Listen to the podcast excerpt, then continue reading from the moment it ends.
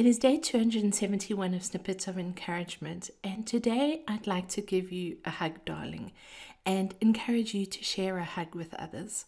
I know not everyone is the huggy huggy type, but did you know that hugs can improve our health and assist in our growth?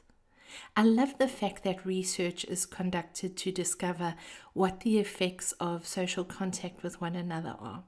It would appear that the more we are in social contact with one another, specifically in the form of touch and hugging, we experience numerous benefits. I think that hugging is a beautiful form of communication because it allows the other person to know beyond a doubt that they matter. Studies have shown that hugs help to reduce stress by showing support. In a study of over 400 adults, researchers found that hugging may reduce the chance of a person getting sick. The participants with a greater support system were less likely to get sick, and those with a greater support system who did get sick had less severe symptoms than those with little support or no support system. I don't know about you, but that kind of makes me want to run out and hug my whole neighborhood. The other studies have shown that hugs may boost our heart health and reduce physical pain. Hugs can reduce our fears and increase our happiness.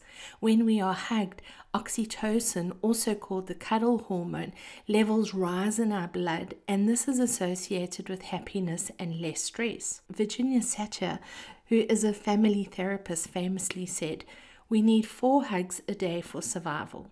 We need eight hugs a day for maintenance, and we need 12 hugs a day for growth. I don't know where she got those figures from, but I can say that on days when I've given and received more hugs, I feel more buoyancy in my life than on days when hugs are scarce. Has this also been your experience, I wonder? The other day, a friend of mine said that instead of war, we should have dance offs. I think we should have hugathons. When we give and receive meaningful hugs, we connect and remember our humanity. There is so much shit in the world because we are disconnected. Our attention has been stolen by electronic devices and constant entertainment in various forms.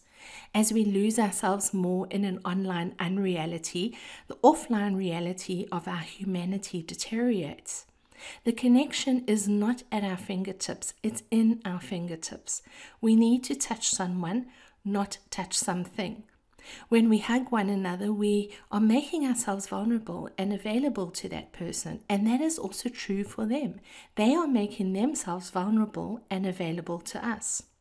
In my opinion, this is what we need more of more vulnerability and availability with and for each other. That's what we're here for to connect to love, to show grace and compassion. Life is not about the things we acquire, but the lives we affect. In my experience, a hug can have a far greater effect than a hundred dollar bill. Wherever you are today, hug someone. Be open to hugging a stranger and letting them know that you've seen them and that they matter because guess what? They do. Darling, let's get the oxytocin flowing and create some happiness the world can most certainly use it. You've been listening to Snippets of Encouragement with Angie Barnard. If you've enjoyed this snippet, share it with a friend. But more importantly, now that you've received, get out there and encourage somebody else. Have a wonderful day.